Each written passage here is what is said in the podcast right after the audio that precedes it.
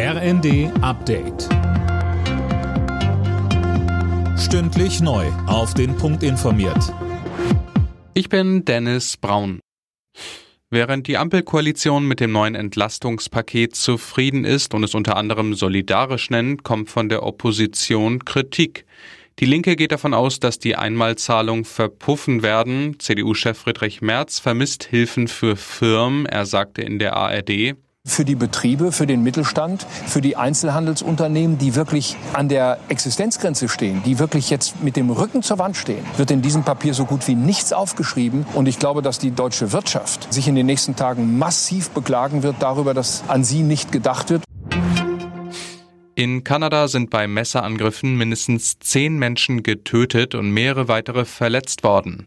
Die Taten ereigneten sich in verschiedenen Orten der Provinz Saskatchewan. Zu den Hintergründen ist noch nichts bekannt. Die Polizei fahndet nach zwei möglichen Tatverdächtigen. Wer wird Nachfolgerin oder Nachfolger von Großbritanniens Regierungschef Boris Johnson?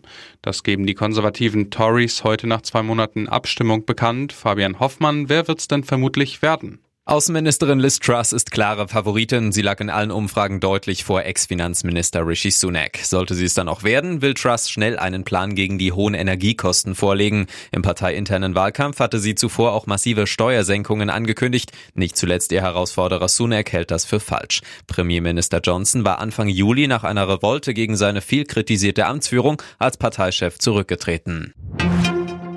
Das Feuer am Brocken hat sich nochmal deutlich ausgebreitet. Inzwischen hat es eine Fläche von 150 Hektar erfasst. Der Landkreis Harz hat den Katastrophenfall ausgerufen. Hunderte Feuerwehrleute und etliche Hubschrauber sind im Dauereinsatz.